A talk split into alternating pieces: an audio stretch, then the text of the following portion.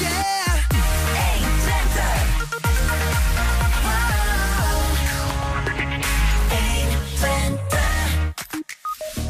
BBB 50PLUS en ChristenUnie praten met collega Wilco Lauwers... over de leefbaarheid of onleefbaarheid van onze provincie. Solar Team Twente presenteert het design van de bolide... waarmee andermaal de wereldtitel voor zonneauto's gewonnen moet gaan worden. En ooit ging het hoofdzakelijk om journalisten en zonderlingen... maar tegenwoordig fotografeert en filmt iedereen maar raak op straat. Mag dat allemaal maar zomaar? Nederlands vlaggen op de kop, pausbolkers en een NRC-journalist over grachtengordel en plattelandscultuur in het Twents kwartier. Het is donderdag 9 maart. Dit is 120 vandaag. 120. 120 vandaag. Maar we beginnen in de Enschedese bibliotheek. Want aanstaande zaterdagmiddag is daar een living library. Wat? Een levende bibliotheek. Een biep die leeft, een levensbiep. Bestaat er zoiets als een dead library dan? Nou, voordat we allerlei misverstanden krijgen, denk aan mensen in plaats van boeken. Aan levende verhalen in plaats van letters in druk inkt. Denk een vluchteling, een transgender, een ex-TBS'er. En net als in een echte biep, die mensen kun je lezen. Dat wil zeggen, je mag ze 20 minuten lang ondervragen. Nou, dan leer je nog eens wat. Een van die levende boeken is vanmiddag hier. Uh, dat is Jorge Chito. Welkom, Jorge. Ja, dankjewel. Dat is echt, ik dacht Gorge, maar het is gewoon Jorge. Ja. ja. Hey, um, het gaat een beetje over mensen leren kennen in die bibliotheek zaterdag. Mensen die je anders misschien niet zo heel snel ontmoet. dat klinkt tof, um, maar ik krijg daar ook altijd een beetje een raar gevoel bij. Een beetje dat gevoel van aapjes kijken of... Uh, heb jij dat gevoel ook of helemaal niet? Uh, nee, dat gevoel heb ik helemaal niet. Uh, ik kan het wel echt voorstellen, hè, en dat zal misschien ook echt soms wel een beetje zo zijn. Uh, maar ik denk met het doel waarvoor je dat doet, dat je die gedachte ook best wel snel aan de kant zet. Hè? Dat het eigenlijk gaat om informatie te geven, te delen. Uh... Want eigenlijk gaat het heel erg over een beeld dat je hebt hè, bij bepaalde mensen, vluchtelingen, transgenders, nou, ex-TBS'ers. Uh, daar gaan we het zo meteen wat uitgebreider over hebben. Um, en, en, en nou ja, om, om dat beeld, misschien de vooroordelen die erover zijn, een beetje weg te nemen. Dat, dat is volgens mij het idee, of niet? Nou, zeker. En, dat was ook het reden waarom ik het doe. Hè? Uh, omdat je juist in gesprek wil van... Hè, mensen hebben allemaal een idee of een gedachte. En wat heel vaak niet gebaseerd is op de realiteit. Nee. En mensen mogen jou straks vragen stellen zaterdag. En die mogen je alles vragen wat ze willen vragen. Uh, niet mijn pincode, maar... Precies. Uh, maar in principe wel. Ik ben van... vrij breed waarin mensen mij dingen mogen vragen. Ja. ja. En vind dat, dat lijkt me ook kwetsbaar. Want je, het is best een kwetsbaar deel van je leven waar je, het, waar je het dan over hebt. Of heb je er ook wel heel veel zin in? Of zie je er een beetje tegenop? Ik heb geen idee eigenlijk. Uh, beide. Ik, ik, uh, ik noem het altijd een gezonde uh, spanning die je hebt vooraf. Want inderdaad, hè, je gaat wel dingen over jezelf vertellen. aan de andere kant vind ik het juist ook heel mooi dat mensen het gesprek aangaan. Hè? Dus dat maakt ook dat je er zin in hebt en dat je dat heel leuk vindt. Snap ik. Ja, dat je misschien toch mensen met een andere gedachte weg kunt laten gaan. Ja. Uh, we het heel even over jou hebben. We gaan zo meteen ook gewoon naar zaterdag toe, want jij bent ex-TBS'er. Ja. ja ik, ik, dat is echt zo'n beeld waar mensen allerlei. Nou ja, dat roept allerlei beelden op bij mensen. Regelmatig in de, in, in de krantenkoppen dat er weer een TBS'er is ontsnapt en vervelende dingen heeft gedaan, weet ik veel. Dus dat, dat daar hangt nogal een. Nou ja, daar hangt nogal een beeld. Ja, klopt. Uh, over, over TBS'ers. Dat is best een heftig stempel. Ja, dat uh, zeker. Um, dat is waarom ik zelf ook in het begin een boek ben begonnen schrijven. Omdat het beeld wat ik dus heel vaak om me heen hoorde, dacht ik van, huh, maar dat is echt helemaal niet hoe. Daar herken je jezelf helemaal niet in. Nee, daar herken ik mezelf niet in. Wat, wat, wat, eh, misschien heel even, wat, wat is het beeld dat jij dan veel tegenkomt? Waarvan je zegt, ja, dat is wel een beeld, maar dat, dat klopt gewoon niet met wie ik ben in ieder geval. Uh, nou, het beeld is heel vaak heel, heel gevaarlijk. Dat we niet in staat zijn uh, tot communiceren, onder medicatie zitten. Uh, en, en, mensen hebben blijkbaar ook een beeld ervan. Hè. Ik heb letterlijk een keer gehoord van... Maar je lijkt niet op een TBS. en toen was mijn vraag van... hoe ziet een TBS Hoe ziet een TBS eruit dan? En zo begon ik na te denken van... en de andere kant was dat ik zelf ook bij mezelf herkende... dat ik vroeger ook dus die vooroordelen had. Hè, voordat ik het hele systeem kende... Ja had ik daar ook een heel ongenuanceerd beeld bij. Ja. Ja. En, Want jij bent ex-TBS'er. Uh, als we zeggen ex, hoe, hoe ex is ex? Hoe, hoe lang is dat geleden? Uh, sinds 2014 uh, ben ik er vanaf. Ja. Dat is eigenlijk nog, nou ja, zeg maar, bij, je viert bijna je tienjarig jubileum. Ja, ja. als, als ex-TBS'er. Ik ga, ik, ga, ik ga je gewoon, eh, net als zaterdag, hand van het lijf. Waarvoor heb jij TBS gehad? Um, ik ben uiteindelijk veroordeeld voor doodslag. Dat is ook niet niks. Nee. Nee. Dat roept natuurlijk toch het beeld op van geweld. Ja, dat en van ongecontroleerd geweld. Iemand die. En, um, zonder de precieze toedracht, want dat doet er misschien zo heel veel toe. Maar misschien toch heel even om een klein beetje te snappen. Hè. Wat waren nou de aanleidingen? Hoe, hoe, hoe kan het dat. Ja, want je, we hebben net ook even in de hal staan praten. Je komt er mij over als een hele gewone, rustige jongen. die uh, inderdaad prima kan communiceren. En toch is er een moment geweest waarop het kennelijk heel erg misging. Ja, Kan je iets schetsen over de aanleidingen? Hoe, hoe, hoe kan zoiets gebeuren bij iemand die normaal ja, die eigenlijk best normaal gebakken is voor de rest. Ja, eh, bij mij is dat eigenlijk zeg maar uh, in heel kort. Ik ben geadopteerd en uh, uh, naar Nederland gekomen. En eigenlijk met heel veel problemen van binnen. Niet om kunnen gaan met mijn eigen emotie. Hoe oud was je toen je in Nederland kwam? 2,5. Oké, echt heel jong. Ja. ja. Ja. Het is dus niet echt dat je weet van hè, wat in Colombia speelde. Maar wel dat je dus heel veel dingen gemist hebt in, in de beginfase. waardoor ik dus ook echt wel een hechtingsproblematiek had. En eigenlijk doordat ik eigenlijk mijn hele leven dus heel onzeker was, een heel negatief zelfbeeld was. En eigenlijk ook voor mij de kern was van als mijn echte moeder niet voor mij heeft kunnen houden, wie gaat dan wel kunnen? En zo leid ik een beetje mijn leven, niet kunnen praten over mijn gevoel, emoties. En dat werd eigenlijk van kwaad tot erger. En ehm, waardoor ik dus ook on, regelmatig soms ook echt zomaar boos kon worden in mijn hoofd en ook niet echt kon stoppen. Um, uh, vrij jong leeftijd ik een uh, suïcidepoging gedaan. En uh, toen heel veel in crisisopvang terechtkwam, waar het eigenlijk alleen maar steeds erger ging. En uiteindelijk kon je ook met drank en drugs aanraken om al die vervelende emoties niet te voelen. Totaal niet in staat om jezelf te kennen. Dus en... heb jij een soort, soort kruidvat van allerlei ongecontroleerde emoties en drugsdrank om dat te onderdrukken. Ja. En dan gaat het een keer goed mis. Ja, dat is dus inderdaad uh, gebeurd. Uh, nou, bij een worsteling dus inderdaad een messen in het spel is geweest. Ja. En waarbij toen om het leven is gekomen. Ja. Ja. Hey, en ook weer zonder al te diep misschien erop in te gaan, maar jij, jij praat in de verleden tijd. Is het verleden tijd of, of voel je nog wel steeds sporen van nou ja, dat verleden dat je destijds ook met je meedroeg? dat, dat gaat nooit meer weg. Kijk, um, en wat ik ook heel vaak zeg, hè, uh, ik ga nu wel door met mijn leven. Uh, ik heb van geleerd en dus echt met mezelf aan de slag te gaan. Maar uh, wat je gedaan hebt, dat ga je niet achter je laten. Nee, dat het verleden kan je niet, je kan het verleden niet opnieuw doen, zeg nee. maar. Nee. En, en met sommige dingen kun je zeggen van, nou goh, hè, dat, daar sluit ik de deur voor of dat ligt achter mij. Mm. Maar met zoiets, dat, nee, dat ga je niet achter laten. Dat ga je niet kunnen afsluiten. En, maar je, je, maar je, je, je kunt het leren hanteren. Ja. Oké. Okay. Ja, jij hebt een boek geschreven, misschien toch heel even, want ik laat het even, daar hangt een camera. Ja, je hebt hem ook bij je, we hebben daar een camera, dus je kan hem gewoon omhoog houden. Het is het boek Drie, drie jaar cel en TBS. Van dader naar hulpverlener. Ja. Want dat is feitelijk wat er gebeurd is, hè? Ja. Dat is, dat is natuurlijk dat is een mooi verhaal. En, en dan heel even, je legt het net al een klein beetje uh, uit, maar jij stapt zaterdag in die Living Library en je doet vaker nou ja, voorlichtingswerk, zeg maar. Um, waarom ben je dat gaan doen? Um, nou, dat boek ben ik dus echt gaan schrijven voor een bepaalde reden. Hè, van één, hè, dat uh, mensen uit TBS wel degelijk uh, een behandeling wel degelijk effect kan hebben. Mm -hmm. uh, en dan mensen dus echt wel kunnen veranderen.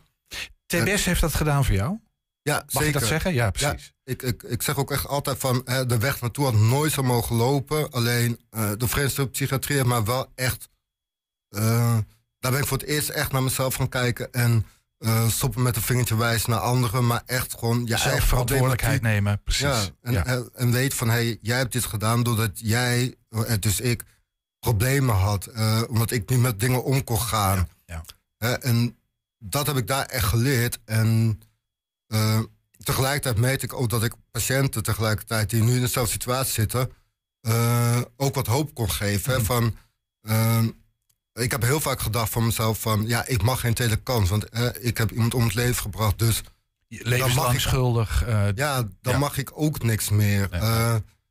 En dat is heel lastig om behandeling aan te gaan als je dat Als je geen hoofd hebt. toekomst meer hebt, waarom zou je dan behandelen? Ja, dat Ja. idee. Ja, snap ik.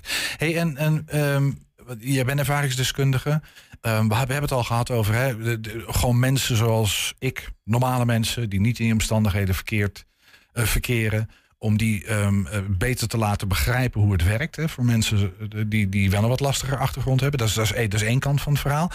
Zit daar voor jou ook in dat je, nou ja, jonge mensen die misschien ook wat met, met, met de rugzakjes rondlopen, die het niet zo makkelijk hebben in het leven, om die te helpen ehm, eerder de wissel om te zetten en niet in die problemen te komen? Zit dat erin bij jou ook of niet? Nou, nou zeker, want ik zeg dus ook heel vaak van ja, op het moment dat je, eh, ik ben erva- ervaringskundige in de volwassensector, eh in de, eh, maar in feite is dan al te laat, hè? want dan is er al iets gebeurd, eh zijn slachtoffers, eh, weet ik veel wat, dan is het te laat. Dus ik praat ook inderdaad wat voor jongeren.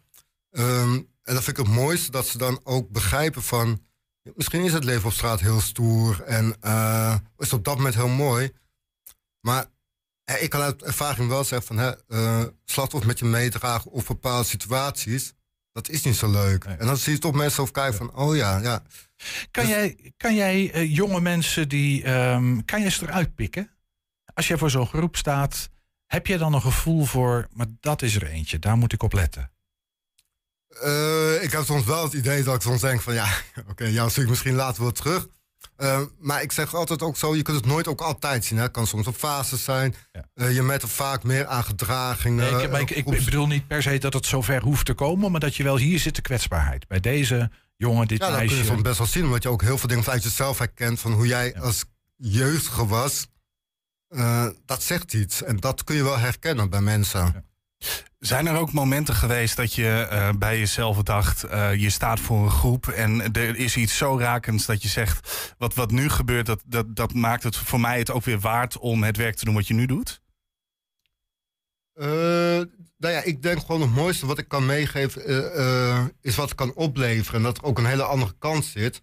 Ehm, dus ik vind het eigenlijk altijd de moeite waard. Hè? En ik zeg ook altijd van, zowel voor lezingen als als ik met eh, patiënten bezig ben. eh, je hoeft het niet voor de massa te doen. Al kun je er maar eentje bereiken, dan is dat datgene waarvoor je het doet. Dat is wel de moeite waard. Ja. Ja. Hey, ehm, eh, wat is nou het grootste vooroordeel, misschien heb je het al genoemd hoor, maar waar jij zelf mee te maken krijgt? Eh, ik moet zelf zeggen dat ik nog best wel. Ja, misschien nog wel best wel open opens heb gesteld. Altijd nadat, nadat ik ervoor uit ben gekomen, zeg maar in die zin. Ehm, maar wat ik heel veel om me heen hoor is. Het is kansloos. Het werkt niet. En iemand die eens wat heeft gedaan. die zal altijd eh, in de fout blijven gaan. Of dat zal nooit goed komen. En dat klopt niet. Dat is echt En- een en misvatting. dat, dat klopt echt. Nou ja, absoluut vol- volgens niet. mij ben jij het levende bewijs daarvan. En al- als wij, want we hebben allemaal een beeld, dan heb ik het even echt, echt over TBS'ers, ex-TBS'ers. Welk beeld klopt wel? Eh goeie vraag. Ehm, ja, ik, ik, ik, ik denk het beeld klopt dat op het moment dat mensen eh, eh, de TBS krijgen, is er iets gebeurd. Dus eh, ja, op dat moment is het leven inderdaad heel onstabiel en zijn het, eh, is het eh, onvoorspelbaar gedrag. Ik denk dat dat gewoon, dat we daar niet over hoeven te jokken. Nee, nee dat is natuurlijk zo. Nee, ik, ik zou je niet zomaar, misschien dat is van, vanuit, feit. vanuit, vanuit dit gesprekje een beeld bij mij. Het beeld dat ik heb bij TBS is dat het een soort institutioneel. En eh, ik weet niet of dat TBS of hoe zinvol dat is. Maar ik, jij vertelt dat die TBS voor jou doorslaggevend is geweest voor verandering. Ja, zeker. Ja, dat- de beeld is bij mij dus ook gecorrigeerd nu. Even over zaterdag. Wat gaan we zaterdag precies doen? Want jij staat daar hè, als ex-TBS'er. Mogen, mensen mogen jou vragen, zoals wij dat nu ook doen, eh, wat ze willen. Ehm, eh, wat staat er nog meer eh, te gebeuren? Welke levende boeken hebben we er nog meer staan? Eh, we hebben ook nog eh, iemand ehm, eh, die transgender is, eh, een vluchteling eh, met niet aangeboren hersenletsel. Eh, de, de andere was eh, die een euthanasietraject heeft eh, gehad. Eh, Maar niet afgemaakt. nee, nee, dan komen we bij de dode boeken in. Dus dat moeten we niet willen. gelukkig niet. Nee. En ook eh, heel leuk eh, dat een eh, politieagent die tot aan teamleider recherche is nou. Dat is ook weer een vak waar je niet zo vaak uh, induikt. Hè? Als, Nee. als, als we, ik, ik begrijp dat er in totaal negen levende boeken staan. Hè? De, ik, de- waarschijnlijk kun je op de bibliotheek op de site van de Biep precies zien welke negen dat zijn. Jij bent er daar één van. Ehm, en, maar ik vroeg me wel even af, want dan hebben we negen mensen daar staan met een bijzondere beroep of een bijzondere achtergrond of iets in die zin. Maar is, is, is daar een soort ballotage, een criterium? Wa- wa- Wanneer, wanneer mag je daar staan? Eh, nou, als dit er zo staat, zit dat je ook graag daar wil staan. Ik denk dat het wel mag. De onderzoeksjournalist. precies. Ja. ja. Mensen hebben geen idee, Julian. Ehm, Maar hoe, hoe is dat bij jou gegaan? Bij, of je bent gewoon benaderd en gevraagd van... joh, we hebben zo'n levende biep. eh, wil jij een van de levende boeken zijn? Ja, ik, ik ken iemand die dat organiseerde. Daar heb ik ook wel, eh, die zat bij een gastles eh, toen ik gastles voor de opleiding gaf. En zo ben ik eigenlijk ingerold. Ik ben me gaan verdiepen van wat is het precies. En eigenlijk vond ik het idee juist heel mooi. Hè? Juist dat je met zoiets wat er zaterdag gaat gebeuren... Ja. de vooroordelen, gedachten die mensen hebben... of eh, want voordelen hebben we allemaal, heb ik ook. Ja. Maar die hou je weg. En ik zeg al jaren als je iets wil weten of eh, je weet het gewoon niet, ga met iemand in gesprek. Die eh, bijvoorbeeld eh, echt zo'n euthanasietraject heeft gehad. Of die een niet aangeboren hersenletsel heeft gehad. Ik Hè, eigenlijk dan- een beetje in plaats van op een afstandje te, te blijven staan kijken... En, en je vooroordelen bevestigd te zien... ga met elkaar in contact en praat Precies. met elkaar. Dat is wat jij zegt. Ja. Je gaf het net al aan, dat is ook even een vraag die ik echt had opgeschreven. Ik ben heel benieuwd. Welk, welk vooroordeel of welke beroepsgroep of wat voor figuur eh, heb jij van... Ja, ik, daar heb ik beelden bij, maar daar moet ik eens mee in gesprek. Want volgens mij heb ik er allemaal vooroordelen over die niet kloppen. Welk levend boek zou jij willen zien? Ehm, eh, nou ja, ik, ik heb niet zozeer over dat. ja, nee, nee, moet ik niet liegen. Nee, ik, ik heb ook, ik Ja, je mag hier niet heb, liegen, Ik heb ook vooroordelen. Ehm,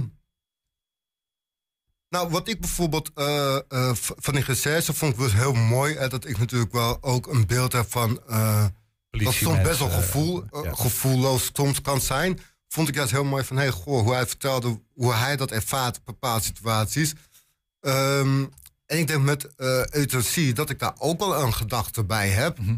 Ehm, dat, ik, dat ik bijvoorbeeld heel erg afvraag van hoe kom je zo ver tot zo'n punt. Hè? En ehm, ik bedoel, ik heb wel een suicide gedaan. En eh, ik was heel, maar bij mij was het echt gewoon eh, psychisch wat eh, uiteindelijk door behandeling eh, mijn zelfbeeld anders. En ja, ik vind het meer bijzonder van nou, hoe, hoe werkt het bij iemand die echt bijvoorbeeld depressief is. Hè? Want ik probeer er soms heel erg over na te denken. En dan denk ik, ja, over twee dagen dan voel ik me soms alweer goed. Maar dat is natuurlijk Nee. een. Ja, Dat is natuurlijk het domste wat je kunt doen eigenlijk. Want ja, het- als je jezelf niet lekker voelt en je hoort iemand na zeggen, ja, kom op, schouders eronder. Ja. Dat is juist de kern van een depressie. Ja, dat, dus, dat werkt niet altijd. nee. dus voor mij is het goed om daarover mee in gesprek te gaan van, hé, maar goh, eh, hoe beleeft zo'n persoon dat? Ja, en, eh, eh, je, hebt er, je hebt er zaterdag eentje naast je staan. Hey, Even zaterdag, hoe laat en waar? En, en hoe, hoe werkt het precies? Waar, waar, moeten we, waar moeten mensen en wanneer zijn? Eh, ja, oh, dan vraag ik. eh, eh, ik weet dat de bibliotheek in Enschede de Pijpenstraat 25. Ja, klopt. Vanaf, Oh, eh, vanaf half twee tot vijf uur aan de Pijpenstraat eh, kun je langskomen. En eh, eh, het het is gewoon gratis, toch? We kunnen gewoon langskomen. Ja, ja klopt. Hartstikke goed. Eh hey, uh, Jorge Chico, dank je wel eh, dat je even je persoonlijke verhaal, nou ja, een stukje van je persoonlijke verhaal wilde toelichten. Het boek heet Drie jaar cel en TBS. Ehm, is te verkrijgen vast in alle boekhandels of weet ik wat. Ja, online, bol.com, Ja, overal. Ja, ja, precies. Jorge je wel. graag gedaan.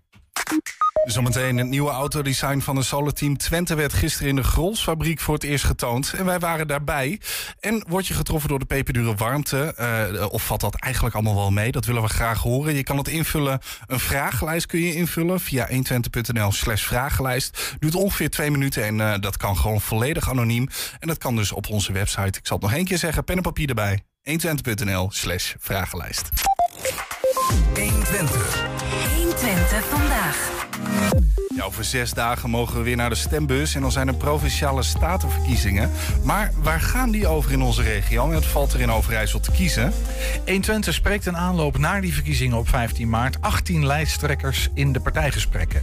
In deze uitzending telkens een deel van die gesprekken. En dit keer hebben we aan tafel Carla Evers van de Boer-Burgerbeweging, Tineke ten Bulte van 50PLUS en Wouter Theo van de ChristenUnie. Zij praten over het thema leefbaarheid en wat de provincie daarin kan betekenen. De leefbaarheid op, de, op het platteland en in de stad. Die pakken we er toch even bij, omdat we ook bij 120 vooral in Enschede, Hengelo en Almelo zitten. Dus, maar het gaat natuurlijk ook veel over het platteland. Ehm, en, en ik, ik vraag me vooral af, wat zou een provincie, als het om leefbaarheid gaat, nou kunnen betekenen? Carla misschien? Uh, ik denk dat het, dat het heel erg belangrijk is dat een provincie onderkent dat het, op het, uh, dat het platteland op dit moment een beetje een ondergeschoven kindje is. En om een um, leefbare plattelandsgemeente te houden, is het belangrijk dat daar voorzieningen zijn.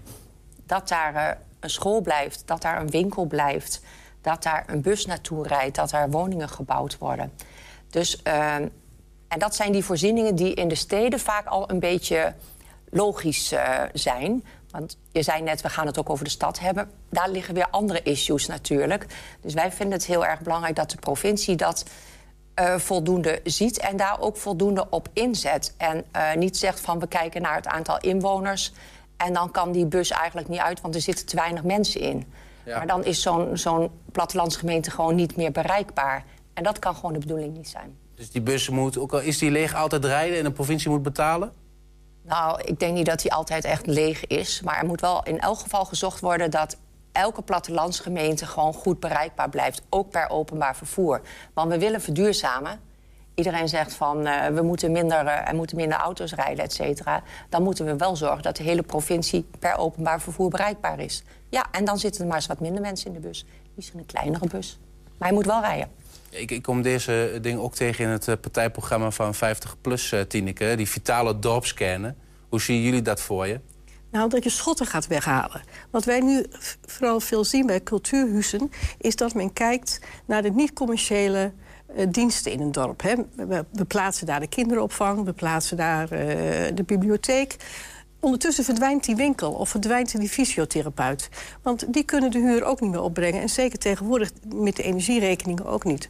Dus wij denken, haal nou eens die schotten weg... en kijk nou eens of er ook in dat cultuurhuis wel ruimte is voor die winkel. Ga nou eens wat breder kijken. En we denken dat zeker daar de provincie... gewoon een veel meer regierol in zou moeten hebben. In letterlijk dan niet in Twente, maar wel in Overijssel. Daar zie je zo'n cultuurhuis waar wel de winkel in zit. Nou, dat werkt prima. Maar je zou ook kunnen denken, als je daar een soort medisch praktijkje in maakt... dat het voor zijn huisarts ook prettig is. Misschien kan hij daar een één keer in de week spreekuur houden... en de fysio één keer in de week. Als je voor hun de lasten lager maakt, dan komen die voorzieningen vanzelf wel. En nog even over die bus. Het is natuurlijk niet de bus naar het dorp. Het is de bus die loopt tussen de stad en het dorp. Hè? We hebben het ja, we, plaatsen het altijd in aparte hokjes, maar dat is het natuurlijk niet. De meeste mensen uit het dorp willen ook gewoon naar de stad kunnen. En de meeste mensen uit de stad willen ook naar hun familie in het dorp kunnen. Dus die bus is voor allebei belangrijk. Zowel voor de mensen in de stad als voor de mensen in het dorp. Ik las bij de eh, ChristenUnie in het programma dat ook die, die multifunctionele ruimte, die vitale dorpskennen, die, die, die buurthuizen, is heel belangrijk. Dat, ik denk dat iedereen aan deze tafel over eens is. Maar ChristenUnie zei ook, ja, dat is in de eerste plaats ook een, een taak van een gemeente of gewoon de, het dorp zelf. Ja, we zijn denk ik hier redelijk eensgezind. Het gaat om voorzieningen. Boeren zijn trouwens ook heel belangrijk voor de leefbaarheid van het platteland. Maar bereikbaarheid uh, is ook heel belangrijk. Uh, kijk, bereikbaarheid het gaat om, uh, als we kijken naar ook de A35 hier in Twente... dan heeft het heel vaak over economische motieven. Maar bereikbaarheid is voor ons uh, leefbaarheid uh, van het platteland. En daar pleiten we ook voor. De, de, trein als infrastructuur, meer stations enzovoort. En dat geldt niet alleen voor het platteland... dat geldt net zo goed voor de stadswijk. Want ook in in ieder geval in Almelo, eh, waar ik uh, raadslid ben geweest, maar ook in Enschede... zijn ook gewoon hele wijken waar geen bus meer komt. Omdat er puur economisch wordt gekeken, kan het nog uit? Nee, nou, dan stopt de Keolis ermee. En daar speelt de provincie natuurlijk een heel belangrijke rol. Ik heb inderdaad al cijfers gezien van NOS. Ja, dat is, dat is toevallig dat ik dit weekend er voorbij zag komen... dat het met het verdwijnen van die haltes hier in deze regio... de afgelopen vier, vijf jaar nog wel uh, meevalt. En, en zeker ook landelijk gezien. Maar dat is dan goed nieuws. Maar in Almelo ken ik de wijken waar geen bus meer komt. Omdat die er gewoon langs heen gaat. En dat is, bijzonder ook voor ouderen. Erg lastig om dan nog op plekken uh, te komen. Je vroeg naar de, de, de ruimtes. Uh, ja, zeg maar ontmoetingsruimtes uh, zijn belangrijk. dan is altijd de vraag wie moet wie moet die overeind houden? Hè? Is dat de gemeente, is dat de provincie? de ChristenUnie zit natuurlijk heel erg op de uh, toer. niet de overheid moet alles doen, zoals links. Niet de markt moet alles doen, hè, maar de eigen verantwoordelijkheid van, van mensen. En in die zin wil ik toch ook het belang van, van kerken noemen... en dat kerken overeind blijven. Zeker in kleine gemeenschappen, in dorpen, als een, een kerk gesloten wordt of wegvalt ja, dan betekent dat gewoon heel veel voor een, uh, voor een gemeenschap. En de provincie kan daar een rol in spelen waar het om erfgoed gaat. En uh, zeker met dure, uh, ja, niet geïsoleerde gebouwen, daar heb je het vaak over. Moet er dan geld bij? hoe moet ik het zien? Subsidies of andere regelingen? Nou, het multifunctioneel gebruik is wat hier door Tineke ook al genoemd werd, is een heel belangrijke, denk ik. met z'n allen kijken van hoe, hoe kun je zo'n zo'n voorziening overeind houden denk dat het belangrijke belangrijkste is maatwerk. Ja. En uh, in de hedendaagse politiek is het best wel dat er heel veel um, systemen zijn, normen zijn, modellen zijn, et cetera. En hoe meer de politiek uh, gebaseerd is op normen en modellen, hoe groter de kans is dat het individu, de individuele inwoner in Overijssel, dat die vergeten wordt. En daarom, het is niet een, een goed en fout en moet het dan zus of moet het dan zo. Nee, we moeten gewoon kijken van waar praten we over?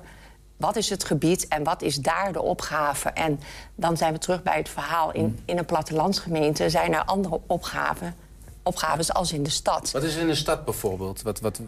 Nou, ik, ik denk dat in, in een stad, daar heb je niet zo de vraagstukken die we nu aan de, aan de orde stellen. Want ja, jij geeft net aan, sommige stadswijken inderdaad is het openbaar vervoer minder, misschien.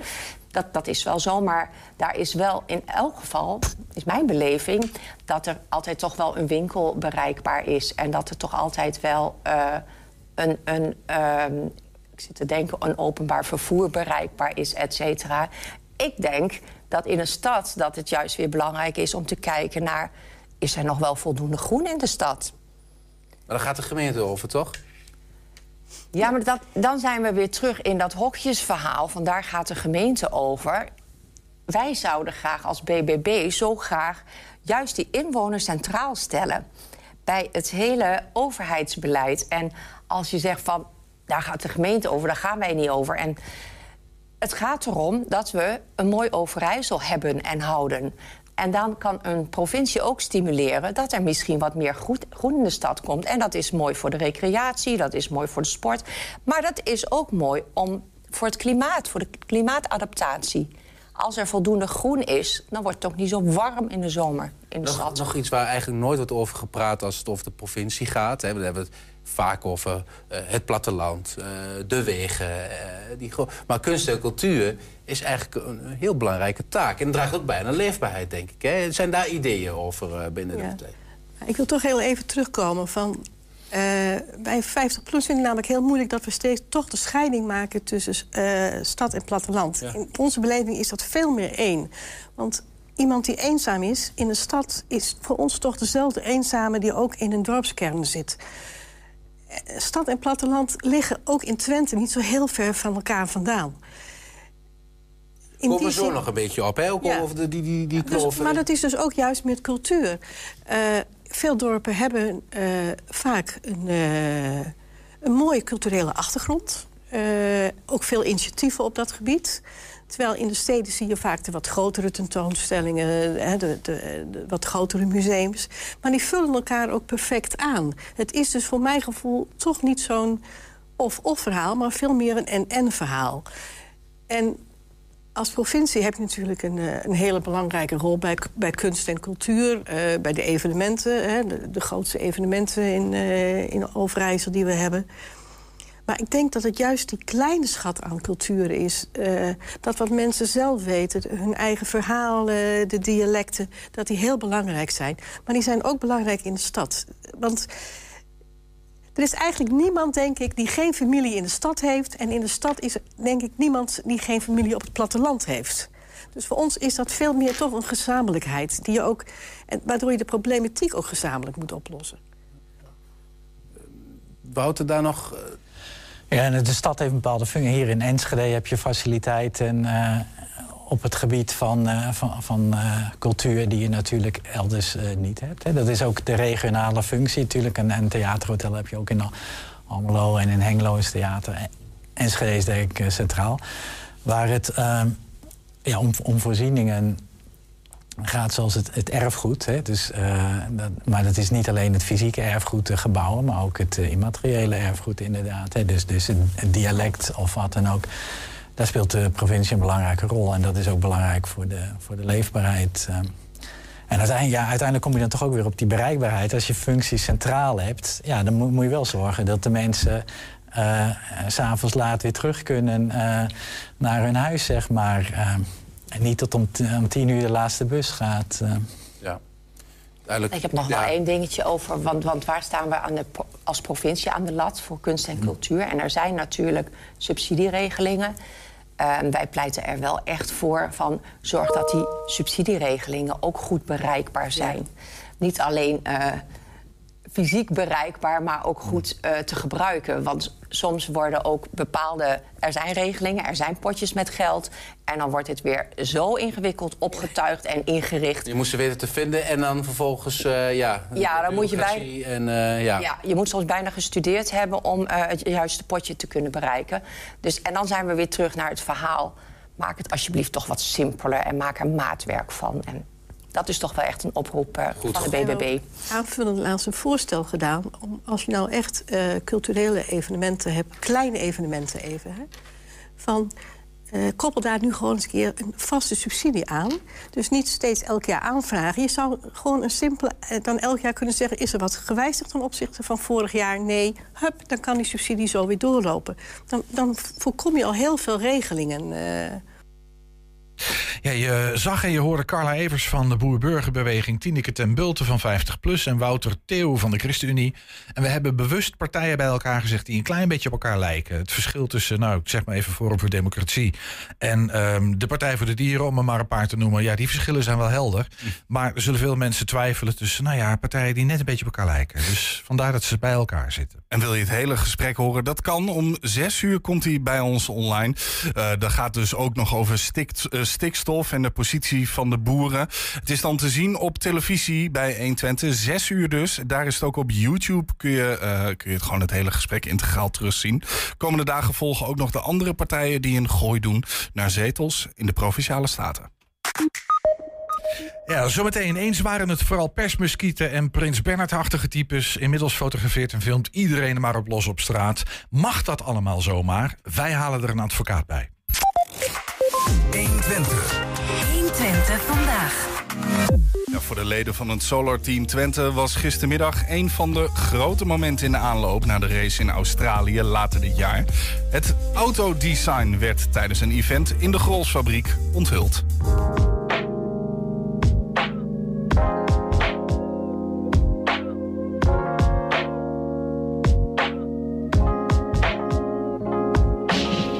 We hebben vandaag uh, de ontwerppresentatie van het Solar Team. Uh, we gaan het nieuwe model onthullen. En ja, we gaan wat dieper in op de, de ontwerpfase. Wat voor keuzes hebben we gemaakt? Uh, wat komt er allemaal bij kijken? wat technische info gaan we exposen, zoals we dat noemen. Ik heb hier achter mij een model staan. En dan gaan we straks met behulp van een gave show onthullen.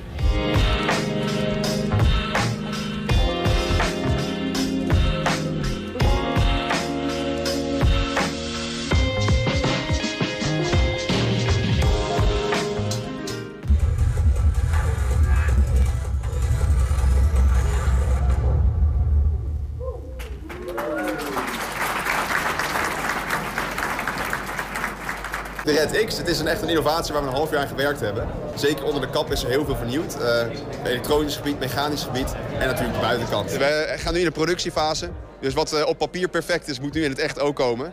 Um, dus we gaan heel hard aan het werk om die auto op tijd klaar te krijgen. En voor mij persoonlijk is er vooral het uh, stukje planning natuurlijk de uitdaging. Zorgen dat hij er op tijd is, dat we er genoeg in kunnen testen en uh, mee naar Australië kunnen. Heel veel van de mechanische onderdelen, daar zijn al wel uh, onderdelen van gemaakt. Maar we zijn op dit moment bezig met de shell van de auto. Dus echt de carbonnen buitenkant, die zijn wij nu aan het produceren. Voor ons is dit echt wel het begin van nou ja, de fase dat we echt in de maximale versnelling gaan. Vanaf nu gaan we echt gas geven. Nu gaan we echt toewerken naar Australië. Echt naar die race toewerken. De productie is ook al begonnen, vrij recent. Dus uh, ja, de onthulling van het design is eigenlijk uh, de aftrap van het echte solar racen. Ja, bij elkaar hebben we nu gewoon eigenlijk een fantastisch mooie auto gemaakt. Uh, zeker nu het schaalmodel hebben we net onthuld. Als je dat gewoon ziet hoe alles bij elkaar komt, dat is uh, enorm gaaf om te zien. We zijn eigenlijk op alle vlakken in de auto hebben wij innovaties uitgevoerd. Het is een stuk lichter. Uh, en zeker gewicht zo hoog in de auto, dat doet heel veel qua de stabiliteit. Maar ook gewoon gewicht in de auto. Hoe lichter de auto, hoe sneller die is. We maken niet elk jaar alles opnieuw. Uh, daarom hebben we ook een heel mooi modulair systeem waarin je gewoon componenten kan vervangen uh, en kan vernieuwen. Maar in principe zijn we met bijna elk onderdeel wel bezig om het te, te verbeteren. Nou, wij zitten eigenlijk al uh, edities lang in de top 5 van de, van de wereld. en afgelopen jaar zijn wij wereldkampioen geworden. En als we nu kijken naar de innovaties die wij het afgelopen half jaar al doorgemaakt hebben... schatten wij de kans groot in dat wij de wereldkampioenstitel kunnen verdedigen. De auto zelf is rijdend in juni. Uh, dan hebben we ook de autopresentatie, dus dan laten we de auto zelf ook zien. En dat is ook een enorme moment waar ik naar uitkijk. Ja, gas, gas geven, dat vond ik nogal een wonderlijke formulering uh, in dit verband. een klein autootje, hè? Ja, Mocht je nou meer willen weten van het Solar Team Tent... ja, we zullen deze periode wat vaker aandacht aan besteden... voor ja, eigenlijk het jubileum. We zijn tien jaar, of tien auto's inmiddels verder... dus dat blijven we op de voet volgen naar Australië toe. Zometeen een nieuwe editie van de Twents kwartier. En dan hebben we aandacht voor de verschillen tussen platteland en stad met NRC-journalist Karel Smouten. En we zijn ook als podcast luisteren via alle bekende platforms. Je vindt daar een hele uitzending op 120 vandaag. En ook de uitzendingen, of eigenlijk één item uitgelicht uit de uitzendingen via 120 vandaag uitgelicht. 120. 120 vandaag. Nou, stel je loopt over straat, duwt een verslaggever een draaiende camera onder zijn neus. Of je staat heftig met iemand anders de tong op een festival, net achter het podium. Iemand pakt zijn telefoon, filmpje gaat viraal. Of nog eentje dan, omdat het zo leuk is. Mark Rutte suit je omdat je in de struiken bij het katshuis hebt gelegen... met een hele grote telelens en een wazige foto van zijn billen heeft gemaakt ja, mag dat allemaal zomaar? En waar liggen die grenzen van filmen en fotograferen op straat? En kun je iets doen als iemand jouw grenzen daarbij overschrijdt? Orde! Orde! Rechtspraak met Damstee Advocaten. Aangeschoven is uh, Thomas den Berge, advocaat, die moeiteloos laveert tussen de wetgeving over privacy en vrijheid van informatie. Uh, welkom uh, Thomas, fijn dat je er bent. Dankjewel. dit is wel ongeveer het scharnierpunt, hè? daar gaat het al ongeveer om. Het gaat over privacy, en het gaat over de vrijheid van informatie of informatie winnen. Ja, een beetje wel. Je hebt uh, meerdere mensenrechten, zoals ze die noemen. Uh, die staan opgeschreven in het EVRM. Eh, artikel 8 gaat over de, het recht op privacy, het recht op eerbiediging van de persoonlijke leven. En artikel 8 gaat om het recht op vrijheid van meningsuiting en informatievergaring. En dat kan nog wel eens een keer uh, ja, in de klink liggen met elkaar. Ja, want uh, als we het nou hebben over fotografie op straat, uh, eigenlijk zo in de, nou, misschien op andere plekken ook hoor, maar daar gaan we het over hebben. Um, ja, iedereen fotografeert maar wat. En wij doen het ook hè, als journalisten. Mm -hmm. En we waren wel echt nieuwsgierig naar wat, wat is nou precies de grens? Um, um, waar ligt de balans tussen die, want die schuren met elkaar dan, hè? Ja, en uh, je kan niet zeggen dat de een belangrijker is dan de ander. Um, dus je zult er altijd. Uh, ja, dus niet artikel 8 is belangrijker dan artikel 10, zo werkt Nee, zeker niet. Nee, alle, nee. alle mensenrechten zijn even belangrijk. Mm -hmm. En uh, dat blijkt ook uit de, uit de jurisprudentie, uit de rechtspraak. Waarin ze zeggen: nou, er moet gewoon gekeken worden naar alle omstandigheden van het geval. En wat is dan in deze situatie, uh, welk belang weegt zwaarder? Dus dan moet je die belangen tegen elkaar afwegen. Mm -hmm. Wat zijn nou dan de ingrediënten, als je zo'n weegschaal voor je ziet, hè, um, waar het belang van privacy, of de, wat zijn de elementen van privacy -hmm. en de elementen van het recht op vrijheid van meningsuiting, dan wel informatiegaring? Mm -hmm. Waar die twee, wat, wat, wat zijn de ingrediënten van die twee, die, waar, waar, waarmee je die, die afweging moet maken? Nou, er zijn eigenlijk uh, verschillende kaders waar je naar kunt kijken. Uh, ik ben hier al wel eerder geweest, hebben we het bijvoorbeeld over de AVG gehad. Uh, die kent bijna iedereen wel. Dus privacywetgeving, privacy privacyregels, ja. Ja, en uh, die is bijvoorbeeld alleen van toepassing op uh, bijvoorbeeld journalisten, mensen die beroepsmatig persoonsgegevens verwerken. En die is niet van toepassing op de huiselijke sfeer. Dus hè, als ik bijvoorbeeld, ik als persoon loop over straat en ik maak een foto van mezelf, dan loopt iemand op de achtergrond. Ja, dan kun je zeggen dat dat misschien maar een hele geringe inbreuk is op de privacy. Maar die situatie zal, dan hoef je niet te kijken naar de AVG dat kan nog steeds een inbreuk zijn op de privacy van die persoon. Ja, het hangt er maar net vanaf wat die persoon op de achtergrond op dat moment doet. Dus die, ja, of waar die is. Ja. je kan bijvoorbeeld, uh, je hebt een, een, redelijke verwachting van je privacy, zeggen we dan. Dus op het moment dat ik hier in, in Enschede over de grote markt loop en uh, ik loop daar op de achtergrond of ik zit daar op het terras en ik word daar op als achtergrond gefilmd. Ja, ik kan verwachten dat mensen daar een keer een foto maken. Of, of eh, dat er misschien een, een nieuwscrew komt omdat daar een artikel is. Want je bent in de openbare ruimte, je loopt op straat, je geeft je, zeg in die zin bloot, eh, ook aan camera's of aan, aan lenzen. Nou, je kan het vergelijken met de mensen die daar ook rondlopen. hè. Dus ik ben waarneembaar. Dus ik kies er zelf voor om daar naartoe te gaan. Dat is alweer wat anders als er een, eh, bijvoorbeeld een, een camera gemonteerd is ergens. Bijvoorbeeld een bewakingscamera. Daar gelden andere regels voor. Daar gaan we het nu voor de rest niet over hebben. Maar Dat wordt nog complexer. Ja. Precies. We hebben het nu even over die loslopende fotografen. Of ze nou ehm, beroepshalve of misschien nou ja, gewoon voor de lol eh, filmpjes aan het maken zijn. Dat, eh, Nou, en- dat fenomeen. Ja, en het verschil wat je bijvoorbeeld eh, daarbij moet maken hè, bij beroepsfotografen is ehm, dat zij heel erg rekening moeten houden met wat is het belang van deze foto. Dus er is best wel veel jurisprudentie ook geweest, hè, uitspraken over ehm, of iets bijdraagt aan het publieke debat. En dat is een van de, van de componenten waar je Dus naar moet is kijken. eh, bijdra- een bijdrage leveren aan het publiek. Een beeld moet dan een bijdrage leveren aan het publiek debat. Dat is nog vrij groot, eh, een algemeen. eh, Nou, een heel concreet regel. voorbeeld. Ja. Je had het net over, over Mark Rutte. Nou, stel dat Mark Rutte gewoon over straat loopt. Hè, of hij gaat met zijn fiets naar, naar de Tweede Kamer of naar zijn werk. Ja, daar wordt hij gefotografeerd. En je kan zeggen, Mark Rutte is een bekende Nederlander, een publiek persoon. Die eh, heeft wel te dulden dat er bepaalde foto's van hem worden gemaakt. Niet alles hoeft hij te dulden. Hij is ook gewoon een persoon. Eh, maar als hij onderweg naar, naar zijn werk en hij zwaait naar de journalisten, ja, dan kan hij daar waarschijnlijk niet heel veel tegen inbrengen. Ehm, zit Mark Rutte thuis of is hij op vakantie, dan gaat die grens weer wat verder. En dan moet je echt kijken van, heeft het eh, waarde dat we, dat we deze foto's bijvoorbeeld ehm, publiceren in een, in een roddelblad of in het journaal of waar dan ook. En dan, gaat die, dan verschuift die grens een beetje. En op die manier moet je kijken, wat is de toegevoegde waarde van deze foto? Ben ik alleen maar een foto van hem aan het maken omdat ik een foto van Mark Rutte wil maken? Ben ik hem in een kwaad daglicht aan het zetten omdat ik er zelf beter van word? Of heeft het echt waarde om dit, om dit te delen? Voegt het iets toe aan het verhaal over Mark Rutte dat we met elkaar delen? Precies, of het kan zo bijvoorbeeld ook wel kunnen gaan over de slechte wegen in Den Haag. En dat, dat Mark Rutte daar overheen stuitte. Dat je denkt van ik ga die foto van Mark Rutte gebruiken. Nou, zullen de meeste van ons geen Mark Rutte zijn? Hè? Ik, ik ben geen bekende Nederlander. Eh, hoog, hoogstens een, een, een kwart bekende Enschedeer misschien. Maar dan houdt het echt wel op. Dat geldt voor jou waarschijnlijk net zo. Ehm, dus ik ben een gewone persoon. Hoe, hoe, hoe, hoe ligt dat voor gewone mensen zoals jij en ik? Als je, als je op straat een camera onder je neus krijgt... of, of iemand neemt een foto van je, staat er ook pontificaal op. Hoe werkt het dan? Nou, dat eh, ligt ook een beetje aan wat er met die foto gedaan wordt. Kijk, eh, nogmaals, als ik gewoon over straat loop en ik maak een, een selfie van mezelf omdat ik ergens op het terras zit, ik heb het leuk, dan kun je daar niet heel veel tegen eh, doen per se.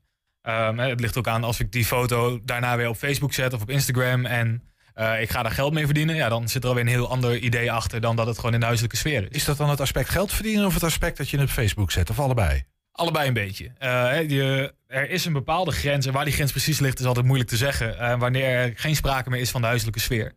Ehm, dus op het moment dat ik het op Facebook zet, ehm, omdat ik denk van ja, die, die een paar vrienden die ik daar heb, die vinden het leuk dat ik, dat ik hier zit. Of ik ben op vakantie geweest. En er lopen mensen op de achtergrond. Eh, dan kun je al afvragen of die mensen te herkennen zijn op de achtergrond. En als dat al zo is, ehm, nou, of zij een Of dat een belang inbreuk hebben. op de privacy is. Precies. Ja. En eh, als dat al zo is, of die inbreuk zo zwaar is dat ik dat niet zou moeten doen. En u ziet dat dan met, met dat Albert is ook zo'n voorbeeld. Je kunt ook een ander Mhm. voorbeeld noemen, maar we, noemden even schertsend in de inleiding. Die, die tongzoenende gastjes ergens achter het podium zo op een festival. Mhm. En, dat, nou ja, en dat gaat viraal, want dat is ruzie en dat is met een, nou, weet ik veel. Dat is gedoe. Mhm. Eh, Mag dat? Dat is ook een, een openbaar terrein. Ja, en eh, ja, iedereen doet wel eens iets dat misschien niet altijd even door de beugel kan. Of je drinkt te veel. En je, Of je een ligt- festival eh, een openbaar terrein is, daar kun je ook nog over discussiëren. Maar eh, wat wel zo is, daar gelden in principe dezelfde regels voor. Dus dan moet je gaan kijken van hè, dat belang wat zij hebben. En als, dat, eh, nou, als zij daar in een kwaad daglicht staan, ze zijn te herkennen. Het is gewoon op Dumpert, gewoon voor de lol. zeg Nou, dan maar, kun je je Dan, eh, afvragen, moet je dat überhaupt op Dumpert willen zetten? Hè? Als je, maar je als zou dan ziet. kunnen zeggen van ik wil dit niet hebben op Dumpert. En eh, dat moet eraf gehaald worden. Als, als, Dat als zou je in ieder geval altijd kunnen zeggen. En zeker als er bijvoorbeeld sprake is van een, van een portret, hè, dus van de gelaat, je kan herkennen wie het is en je weet ook wie het is met naam en toenaam. Dan zul je al redelijk snel hebben dat, dat iemand kan zeggen van dat is misschien wel onrechtmatig of dat is een inbreuk. Ehm, ik wil niet dat ik op die manier in het nieuws kom. Ben jij een bekende Nederlander, dan heb je dat dus alweer eerder te dulden. Eh, ben, en ben je iemand net als jij en ik, dan zou je eerder kunnen zeggen dat, eh, dat het niet opweegt tegen die inbreuk op mijn privacy, dat dat daar zomaar staat. Nu, eh, ik, ik, ik, heel even een situatie, want ik vroeg me af of dit ook uh, meespeelde. Uh, um, stel je voor, uh, er zit een, een, een, vriend van mij die zit op het terras. Ik ben smiddags al aardig dronken geraakt. En ik ga opeens wildplassen tegen de kerk aan. En dat komt op een foto te staan. En die zet hij voor de grap online. Waardoor ik dus ook een strafbaar feit pleeg. Hmm. Kan ik dan ook door die foto, eigenlijk ook als, als een, iemand van de politie dat bijvoorbeeld ziet, daar ook nog op aangesproken worden? Ik doe geen strafrecht. Uh, Dus ik kan daarvan ook niet zeggen of dat, eh, of dat wel of niet strafbaar is en hoe ze daarmee omgaan. Ja. Uh, het enige wat ik zou kunnen zeggen is, als jij herkenbaar op die foto staat en je wil dat niet, dan zou je natuurlijk altijd, eh, degene die dat erop heeft gezegd, kunnen zeggen, haal het eraf. Of de, bijvoorbeeld het staat op Dumpert, dan nou, spreek je Dumpert aan en zeg je, wil je dit afhalen? maar, maar als ik bijvoorbeeld ruzie krijg met die persoon en hij zegt, nee, ik laat het erop staan, want ik vind jou inmiddels nu een, een, een, een, een, ja, een vervelend persoon. Dan, dan is dat ook grijs gebied? Nou, dat, uh, nou, grijs gebied wil ik niet helemaal zeggen. Ik zou sowieso zeggen, haal het er dan af. Want waarom zou je het op laten staan? Maar misschien wel een goed voorbeeld, uh, een beetje anders dan dat voorbeeld van jou, is um, een persoon die bijvoorbeeld naar een feest gaat, hè, op een festival, en die wordt gefotografeerd en die staat mooi aan het dansen. En de, uh, de organisatie van het festival die denkt van, um, nou, ik heb hier een hele mooie foto, ik ga dat gebruiken om reclame te maken dat is alweer, uh, dan zit er een heel ander belang achter, een commercieel belang, waarvan diegene kan zeggen die op die foto staat. ik wil niet op die manier gebruikt worden. En dan, en dat is wel een heel duidelijk voorbeeld dat je kunt zeggen, een onbekend persoon wordt zomaar gefotografeerd. Nou, hetzelfde misschien wel met de wildplassen, dat de gemeente Enschede zegt, we gaan een actie beginnen tegen, uh, tegen wildplassen en we gebruiken die persoon. Daar mhm. zou je waarschijnlijk eerder tegen kunnen verzetten. Ja, ja, precies helder. Ik wil even een paar nog. Uh, we gaan zo richting het einde ook. Want het, volgens mij kan je heel lang over praten. Allerlei voorbeelden noemen. Maar een paar verschillen. Is, is er een verschil tussen binnen en buiten? Fotograferen, filmen? Uh, of, ik, of je een persoon binnen of buiten staat bedoel je? Nou, dan ga je dus weer kijken naar het, uh, wat je mag verwachten. Dus jouw redelijke, uh, en de redelijke verwachting van privacy. Op het moment dat ik over straat loop of ik ben uh, buiten, ik zit op het terras, dan is mijn verwachting van privacy wat lager. Want ik begeef mij in een menigte.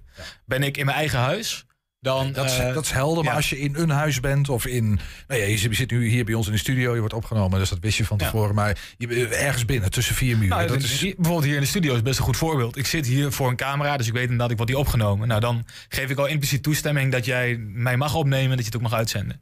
Zit ik hier in de foyer, uh, dan zou je kunnen zeggen: Oh, ik wist niet dat ik hier word opgenomen. Um, je moet in principe aangeven dat mensen worden opgenomen als het uh, met, een, met een vaste camera is. Kunnen mensen verwachten dat ze worden opgenomen, is er minder snel sprake van een inbreuk. We zitten bij straatfotografie, staat, want die straatfotografen mhm. zwerven over straat, leggen het leven van alle dag vast en doen dat vaak clandestien. Doen dat vaak mhm. een beetje, nou, ik wil niet sneaky, want dat klinkt negatief, maar juist het, het, het spontane beeld, zeg maar. Nou, dat geldt, uh, geldt in principe dezelfde regels voor. Wat daarvoor belangrijk, ja. wel voor belangrijk is, is bijvoorbeeld het portretrecht. Dat is iets waar we nu, nu, nog niet echt over hebben gehad. Maar je hebt op basis van je portretrecht, hè, dus um, jij maakt een foto van mij, dan ben jij de maker van die foto, dus jij hebt het auteursrecht op die foto. Maar ik ben geportretteerd. Dus het portret gaat over mij. Um, als dat niet in, mijn, uh, in opdracht van mij is, dan kan ik mij daartegen verzetten. Alleen als ik een redelijk belang heb. Ja. Dus als ik er inderdaad op een manier op sta waarvan ik vind uh, dat kan echt niet. Dan kan ik me daartegen verzetten. Maar anders kan zo'n fotograaf in principe uh, een redelijk eind gaan met die foto. Ik, nog even tot slot, want er zit een onderscheid in um, private plek, semi-publiek en publiek. Hè? Mm -hmm. ik was ooit eens een keer op een station en daar was ik aan het foto's maken, gewoon zomaar van, van palen. Het was mooi licht en zo. Toen mhm. kwam er een, een, een, stationschef op me af en die zei: Dat mag niet. Ik zei: Dat is openbare ruimte, dat mag toch wel? Hij zegt: Nee, dit is niet publiek, dit is semi-publiek. Ik zei: Nou, dat is onzin. Want ik dacht, ik wist dat als journalist. Die man had natuurlijk voorkomen gelijk. Dat was semi-publiek, dat mocht niet zomaar. Ja. Had ik toestemming moeten vragen. Hoe zit dat precies met, met, met privaat? En is, is dan privaat en semi-publiek, die ruimtes, zijn die altijd heilig? Of zijn er situaties waarin um, uh, filmen, fotograferen wel gelegitimeerd is? Nou, uh, dan ga ik heel flauw zijn, maar dan zeg ik dan dat het toch weer afhankelijk is van de omstandigheden van het geval. Helder. dus als er een heel specifieke, een rare ongeluk of zo, dan kan je je voorstellen dat je journalist Als jij journalist bent en je gaat foto's maken op een treinstation, snap ik het. Maar mensen zijn daar ook, hè, die verwachten niet dat ze op de foto worden gezet. En dan, ja, heb je minder snel het risico, je hebt eerder het risico dat je een inbreuk maakt. Ja, helder. Uh, tot slot dan even gewoon echt voor de luisteraars en de, nou ja, de, ons gewone burgers, zoals ik ook op straat loop natuurlijk. Waar moeten burgers rekening mee houden? Wat, wat kunnen ze wel, wat kunnen ze niet? Wat, wat is jouw tip voor ze? Nou, hou rekening met wat een ander van je verwacht. Dus ga je dat niet zomaar op, op straat uh, foto's maken van alles en iedereen op het moment dat je verwacht dat ze dat niet willen. En sta je wel op een foto waarvan je denkt, uh, dit, is, dit vind ik niet prettig. Probeer die persoon erop aan te spreken en anders ook het platform waar het dan op gezet wordt. Thomas eh, ten Berge was dat, advocaat bij Damstee. Dankjewel. Graag gedaan. Heb je een tip voor de redactie? Mail dat dan eventjes naar info.120.nl 120. 120 vandaag. Het is alweer tijd, hè, Ernst, voor... Eh, het is weer tijd, ik, ga hem toch, ik vind hem zo leuk. Een mooi streektaal, vind ik mooi. Twents kwartierken. Twents kwartierken. Blijft leuk, hè? Hij is heel leuk, ja. Adrie, je bent er weer, hè? Ja, de bil weer. Ja, en eh, eh, we, we- ja, we zitten eigenlijk al bijna weer op de tijd. Het, het gaat allemaal zo snel als je een leuk programma hebt. Maar we gaan eerst naar de woorden van vorige week. Want eh, we hebben toen vier woorden gedaan. Neem ons even mee doorheen. Oh ja, dat was eh Erdmenken. Hè? Dat is een kabouter. Een aardmannetje. Ja. En een drijschuter, dat is een bewegelijk kind. Dus eentje die niet stil kan zitten. Ja. Dat was jij vroeger, denk ik. Ja, zeker. Dat was hij nog, Nog. steeds hoor. Nog, ja. Eh, Sleepstand, dat was sluipend. Dus wegsluipend met de staart tussen de benen. Ja, want het ging over het boekje... eh, eh, of, eh, het, Het eh, boekje van de Kring voor Twentse Sprok. Een kinderboekje. Ja, en die is eh, vorige week bij Le Pompidou in Enschede ook uitgebracht. Ja, absoluut. Ik Kijk heb er alweer een paar verkocht. Dus, oh, eh, kijk eens aan. Ja. Woord van de week vorige week was ook weer... Wat was hem? Nee, daar waren we nog niet. We hadden nog kleierie. ja, dat was het woord van de week van vorige week. Sorry. Ja, worsteling. En, en dan worsteling in de week. zin van ploeteren en eh, niet, worstelen, niet geen modderworstelen, wat mensen Ja, dachten. Maar niet zo ploeteren. klein. Nee, klein, ja. Mooi, hè? Hey, we hebben eh, aan de Zoom eh, Karel Smouter, ehm, NRC-journalist. Hij is van alles nog wat geweest, jo- journalist op veel plekken. Eh, jij hebt hem uitgenodigd, Adrie. Ja, wat zeker. ontzettend leuk. Eh, Karel en ik kennen elkaar Ja. al wat langer. Ehm, al van voordat hij... Hi, Hey. Karel. Goed je te zien. Hi. Alles Leuk wel? rondje dit. Alles wel? Leuk te zien. Ik zie dat het bij jullie ook sneeuwt. Ja. In Deventer ook. Ja, ja, precies. Jij woont nog steeds in Deventer, joh. Nou, dan- we gaan het er... Zeker. Ja, precies. Maar je- maar het is wel even van belang dat je woont in de- aan deze kant van het land. Jij woont niet in de Randstad. Nee, ik zeg het meteen maar eventjes. Dat is wel Ja. even een, eh, een notie die eh, van belang is. Maar eh, misschien even naar jou, Adrie. Want Ja. waarom heb jij Karel uitgenodigd? Nou, omdat ik, ik volg hem altijd op, op, op LinkedIn, maar ook bij de NRC. Omdat ik vind dat hij zo'n mooie... Is dat, zitten jullie in de club van Roodharen samen of zo? Ah, ja, ja, de Bond voor Rode Mensen. en dat is niet onze politieke... eh, Nee, dat Nee, is een hele flauw. hè. Salland en Twente. Dat, ja, dat, ja. Nee, Adrie, ga door. Even serieus. Nee, dit is echt blijven. serieus. Ik, ik mis natuurlijk heel erg eh, als Twentenaar wel eens het, eh, het, het, de, de open vizier van de, van de landelijke pers met betrekking tot het platteland. Ik had hem nog gemaild van... En Karel vertegenwoordigt het open vizier van de landelijke pers. ja, op een goede... Ja, Ja, dat snap ik, ja. nou, dat vind ik echt wel. Nou de aanleiding is een beetje het boekje dat Karel... eh, Karel, je hebt een boekje geschreven, dat Ja. heet Blauw, Wit, Rood. Dat is natuurlijk de prachtige verwijzing naar de boerenprotesten... en alles wat daarmee samenhangt, op zijn kop hangt. Eh, en recentelijk een artikel in eh, NRC over paasbalkers. Ons, on- onze paasvuren, zeg ik dan maar even. Ehm, Eeuwen oud, hè? Echt vanuit de, de heidense tijd al. Maar misschien even naar Karel. Karel, wat, wat, wat, wat is het belang van die twee? Je hebt een boek geschreven over die boerenprotesten, het boerenbelang. En je hebt dat artikel over die paasbalkers. Nou, dat zijn toch echt wel hete hangijzers in deze tijd. eh, en die ook echt verbonden zijn aan het platteland. Wat, wat, waarom die, die twee uitingen? Ja, weet je, eh, ehm, om het even duur te zeggen, zeg maar, zie ik op steeds meer plekken een soort- spanning ontstaan tussen ecologische duurzaamheid en sociale duurzaamheid, zou je kunnen zeggen. Dus ehm, ik ben de afgelopen week eh, in Buurse geweest, waar voor het eerst sinds 52 jaar geen paasvuur gaat eh, aangestoken worden. Ik zeg maar even paasvuur, want paasbaker komt er bij mij niet goed uit, denk ik. maar eh, en ik ben ook in Espelo geweest, waar ze, nou ja, ondanks de stikstofbepalingen toch doorgaan, maar dan met een ja, kleine vuur. Ehm, Heel even terug, eh, Karel, om dat even te duiden. Ecologische duurzaamheid versus socia- sociale Nou, duurzaamheid. precies. En wat me daar opvalt is, als ik aan mensen vraag van, eh, wat maakt dit nou zo belangrijk? Hè? Ik bedoel, een Westeling zou kunnen denken van, een avondje fik erin, dat kun je ook met een lasershow vervangen. Wat, wat is nou precies de spanning? En vooral in Espelo viel me op dat de jongeren ja, zeggen van, dit is gewoon een half jaar van ons leven, zeg maar, elk jaar. En eh, elke zaterdagmiddag verzamelen we op dezelfde plek, gaan we de hei op. Ehm, nou ja, doen we ook nog aan natuurbeheer. Hè? Eh, in samenspraak met de boswachter gaan ze dan naar een stukje van het bos waar ze ehm, nou ja, de, de, de bomen weg kunnen halen, zeg maar, die de hei in de weg staan, om het zo maar eens te zeggen. Nou, ik hoef het jullie niet allemaal te vertellen, maar Nee, wat nee, ik maar- belangrijk vind om eh, ook in mijn artikel te benadrukken, is van, het is niet zomaar iets. Het is iets wat ja, onderdeel is van iets wat je van generatie op generatie doorgeeft. Maar daar En komende zaterdag gaan ze in Espelo ook met de vaders en de grootvaders op stap, die, de veteranen zoals ze die noemen. Ja. En als dat er niet meer zou zijn, vertelde een van de jongens me, dan zou er helemaal niks meer zijn in Espelo. Nee, want, eh, want er is al zoveel weg uit zo'n dorp. Maar daar klinkt, ook, daar klinkt ook in door dat ehm, zeg maar die, nou, culturele waarden die we met elkaar dan hier op het platteland omarmen. Ja, ik, ik schaar Enschede ook maar even onder het platteland voor het Ja, gemak. ja, maar dat die culturele waarden niet altijd voldoende worden gezien en erkend in, ehm, in, in ons publieke debat daarover.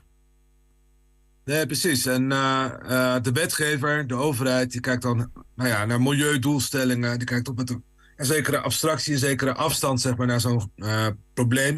En die ziet dan dat, ja, dat er allerlei fijnstof- en stikstofoverschrijdingen zijn. En die stuurt dan een boze brief van jongens, we gaan handhaven. Ehm, en wat ik me wel eens afvraag is... ehm, ja, of, of we voldoende zeg maar, in rekenschap geven, zeg maar, ja, wat er ook aan sociale duurzaamheid eh, nodig is in een land om met elkaar verder te gaan. Helder en straks zijn we helemaal duurzaam, maar zijn we geen samenleving meer. ja. Dus, eh, Ja. ja. dat is een beetje de zorg zeg maar, die ook achter mijn boek zit, achter blauw, wit, rood. Eh, en waarin ik toch ook ja, probeer te beschrijven wat de andere kant van de medaille is. Hè? Want vanuit de stad wordt ja, toch wel vaak naar die boeren gekeken als van, nou, wat doen jullie nou lastig? Maar ook daar zie je natuurlijk dat, ja, eh, boerderijen soms van generatie op generatie gaan. Nou, zeker in Twente soms wel 17 generaties terug. En om dan inderdaad eh, vanaf de tekentafel te roepen dat je moet halveren of misschien zelfs moet stoppen. Ehm, ik denk dat we eh, in het Westen soms onvoldoende snappen, zeg maar, ja, met wat voor pijn dat gemoeid gaat. Ik, ik hoor jou zeggen, wij in het Westen, alsof je daar toch een beetje onderschaart. Hè? Maar goed, NRC... Zit er precies tussenin, hè? Ja, dat snap ik. Maar misschien nog even tot slot, want ik zie Adrie al stralen en duimpjes omhoog steken. En die heeft bijna tranen in de ogen. Ehm, maar misschien, eh, waar komt jouw persoonlijke... ehm, en dan heb ik het echt over persoonlijke. Niet, niet, niet je filosofische of je rationele. Maar gewoon jouw belangstelling om dit soort thema's uit te diepen. Want dat doe jij vaker, hè? Ja, nou ja, eh, ik ben altijd op zoek als journalist naar de andere kant van een verhaal. Dus eh, ik vind het altijd interessant om te kijken van als iedereen A zegt, dan probeer ik aan de andere kant te gaan hellen. En ja, ik zal heel eerlijk zeggen, de wereld waarin ik me begeef, zeg maar, de wereld van NRC, een krant in Amsterdam aan het roken in. dat is ook een wereld die zeg maar, ja, echt ver afstaat van de wereld van, eh, ja, waarin, waarin grote delen van Nederland wonen. Dus vier jaar geleden al, toen ik mijn eerste omgekeerde vlag zag, dacht ik, hé, hey, hier is iets aan het borrelen, hier is iets aan het opkomen. En nou ja, ik heb ook antropologie gestudeerd ooit. Ik vind het ook fascinerend om te kijken hoe, ja, hoe groepprocessen werken. eh, dus ergens in het zomer van 2019 zag ik gewoon ja, de kiem van iets wat uiteindelijk ja, nu de boerenprotesten eh, en de boerburgerbeweging eh, zijn ge- geworden. Dus ik ben natuurlijk ook een journalist die graag de eerste is ergens mee. Dat zo ben ik dan ook alweer. Dus ik vind het ook leuk om, eh, ja, om gewoon iets op het spoor te zijn en dat eh, als het ware te helpen op de kaart te zetten. Ja, En ik, ik kies zelf geen partij overigens in dit verhaal. Nee. Maar ik vind het wel belangrijk dat in een democratie alle kanten aan bod komen. Ja, nou helder. Volgens mij heb je dat echt gedaan. En dat heb je effectief gedaan. Want je zit bij ons en dat is, dat is wat. Dat gebeurt niet zomaar. We vragen lang niet iedereen Ik vind het een onwijs grote eer. Ja, dat is. Dat is ik zei van tevoren tegen Adrie van, kan ik wel meepraten? Want ik spreek dus geen woord. Nee, maar Nee, maar dat is mooi, ja, want we hebben een quiz. Ja. En daar mag- kun je gewoon aan gaan meedoen. Ja. Wat een mooi bruggetje. Ja, Hey, We gaan naar er de... zijn bruggebouwers bij Ja, 120. ja, zeker. Over de IJssel een bruggebouwer Eh, zelfs. Blijf hangen, Karel, want we gaan naar de woorden van de week. En dan kan je toch nog een, eh, iets opsteken van die Twentse taal. Wie weet, je gaat er in ieder geval drie straks feilloos uitspreken. Dat beloof ik je. Ja, want Adrie, nu... eh, Oeh, dan mis ik even Nee, een maar dat geeft niet. Ik blijf zitten. Oh, ik dat blijf er ook. zitten. Dat is eh, Je blijft er gewoon bij zitten. ja, Nee, ja, we hebben het in ieder de geval oplossing. Adrie, wat is, eh, wat is het eerste woord? Het eerste woord, hè, dat is de, een botbrief. En het heeft natuurlijk een relatie met het onderwerp. Hè. Is dat in natuurlijk journalistiek en, ehm, en alles wat met stikstof enzovoort te, te maken heeft. Een botbrief, is dat een dwangbevel? Ja, Is dat een nieuwsbrief? Ja. Of is dat een koopovereenkomst om de, de boeren uit te kopen... die toch tegen een eh, Natura 2000 gebied aanzitten? Ja, ja, ik ga het niet zeggen, want ik, deze weet ik toevallig. Eh, Oké, dan mag jij niks zeggen. Maar u- überhaupt geloof ik dat ik in, in principe de pisang nummer 1 Ja, ben ja, bij ja, deze, ja, ja, bij deze bent... quiz. eh, Maar, Karel, heb je enig idee wat het is? Ik zou denk ik voor eh, A, dwangbevel kiezen. Ja, ik, ik neig ook naar dwangbevel. En dat is eigenlijk meer omdat brief is natuurlijk gewoon echt wel een brief. Een, Ja. een aanzegging. En, en koopovereenkomst bij botbrief vind ik te voor de hand liggend. Ik denk, dat komt echt uit de Ik koker dacht van dat was waarschijnlijk een instinker. Ja, dat dacht ik ook. Dus ik ga ook voor A. Ik ga met Karel mee. Mag ik, mag ik hem geven? Ik weet, ik weet deze oprecht. Want eh, eh, volgens mij heb ik hem op mijn bureau liggen. Het is een nieuwsbrief. Een nieuwsbrief, echt? Ja. Het goede ja, antwoord. sorry jongens. Ja, toch? Heb, ik, heb ik dat goed, Adrie? Jij hebt het helemaal goed. Want een botbrief is de nieuwsbrief ook van de kring voor de Twentse Sprook. Hè? Dat Ja. is, eh, Maar dat- taalvereniging. eh, heel even dan, de bot, etymologie. bot doen. Bot, een bot, eh, dat is nieuws brengen. Een botdong, dat is, Ja, dat is ja, ja. Oh, dat ken Ja. ik niet. Oké. Nee, maar ja, toevallig heb ik- keer dat ik een bot deed, kocht ik een huis. Maar... Ja, dat klopt. Maar toch, ja. Ja, toevallig toevallig heb ik hem op mijn bureau liggen. Ik had hem net gelezen, dus eh, ja. Hartstikke goed. Adrie, Nu, woord woord nummer twee. twee. Ja, dat is de moe- Ja. Eh Poststaak sleppen. Karel, eh, ooit van de gehoord? polstak, die ken ik wel. Nou, poststaak sleppen. Is dat ehm paastraditie in Denenkamp? Dus dat ze in het bos een, paas, een boom gaan zagen? Dat zou kunnen. Is het eh, lopen met een palmpasentak? Of is het eieren gooien? En dat je dan een, een, nou ja, een staak is natuurlijk een stok in het midden hebt... en dat je daar overheen moet gooien. Eh, nou, jongens. Er- Ernst, ik ga, je, ik ga je wat zeggen. En dit is iets waar, wat ik eigenlijk door, door de jaren heen... dat we dit programma al maken en Adrie hier erbij zit... als Adrie er een plaats bij vertelt... dan is dat het goede antwoord. Nou, dat- het ik- is echt of het gaat over Automarsum of het gaat daar... Dus ja, je moet wel voor aangaan, want er zit weer een naam in... van een plaats in Twente. Nee, je hebt hem al, je hebt hem al heel het, het gras voor mijn voeten weg. Maar ik dacht precies hetzelfde. Ik denk, palpasemtak toch, dat is weer voor de hand. Voor de hand de palstaak slepen. Ik denk ook dat het een, een, een Denenkampse traditie is. Dat kan niet anders. Karel, wat denk jij dat is? Ik denk dat het wel een Denenkampse traditie is, maar dat het toch B is. dus, eh, Nou, wij vullen in ieder geval in antwoord nummer A. A Adrie, vertel het ons. Nou jongens, jullie Nummer kennen mij A, veel te goed. Ik ben eigenlijk ook geen goede juffrouw, dat geef ik eerlijk toe. het is inderdaad, eh posttakslam is, dat is een eh, traditie in de. Maar wat, wat, wat, doen, wat doen ze dan? Wat is het precies? Wat zie ik ze als ze gaan dat doen? ze gaan met z'n allen, voordat het paasvuur wordt aangestoken, gaan ze naar het bos. Dan vragen ze daar aan de plaatselijke kasteelheer van eh, het Zingraven... welke boom mogen wij omzagen?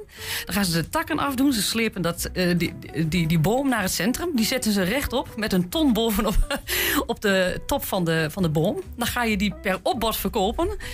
Om natuurlijk het hele, doel, eh, doel, eh, of het hele spul moet gefinancierd worden. Ja. En daar staat dan een ton op met, met ringen. Hè, weet je, het gewoon een, een, een waterton, laat ik maar zeggen, of een wijn.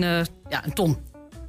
En Ik snap wel dat ze in het Westen denken dat we hier soms achter staan. Ja, wat, ik- wat, ik, wat ik wel een beetje lullig vind is dat die, eh, die, de, de, de, de, de heer van Zingraven die geeft wel een boom, maar die financiert niet even dan dat Ja, boompje. dat, vast bedoel- ook, ja dat, is- dat denk ik Dat is een beetje wel. flauw van hem. Nee, maar zo ben je mooi in heel dag gangs. Hè? Dat Je moet zo. toch wat verzinnen? Ik bedoel, wij hebben geen, eh Je hebt groot geluk. geen, geen Woord, tien musea enzovoort. woord ja. drie? Woord drie. Ja, Ja, we, we zitten al over de tijd. Maar ach, eh, ja oetstukken. Oetstukken. Is dat A, is dat eh, echt heel duidelijk de waarheid zeggen? Ik zal over zijn moedstuk. Oetstukken. Ja. B.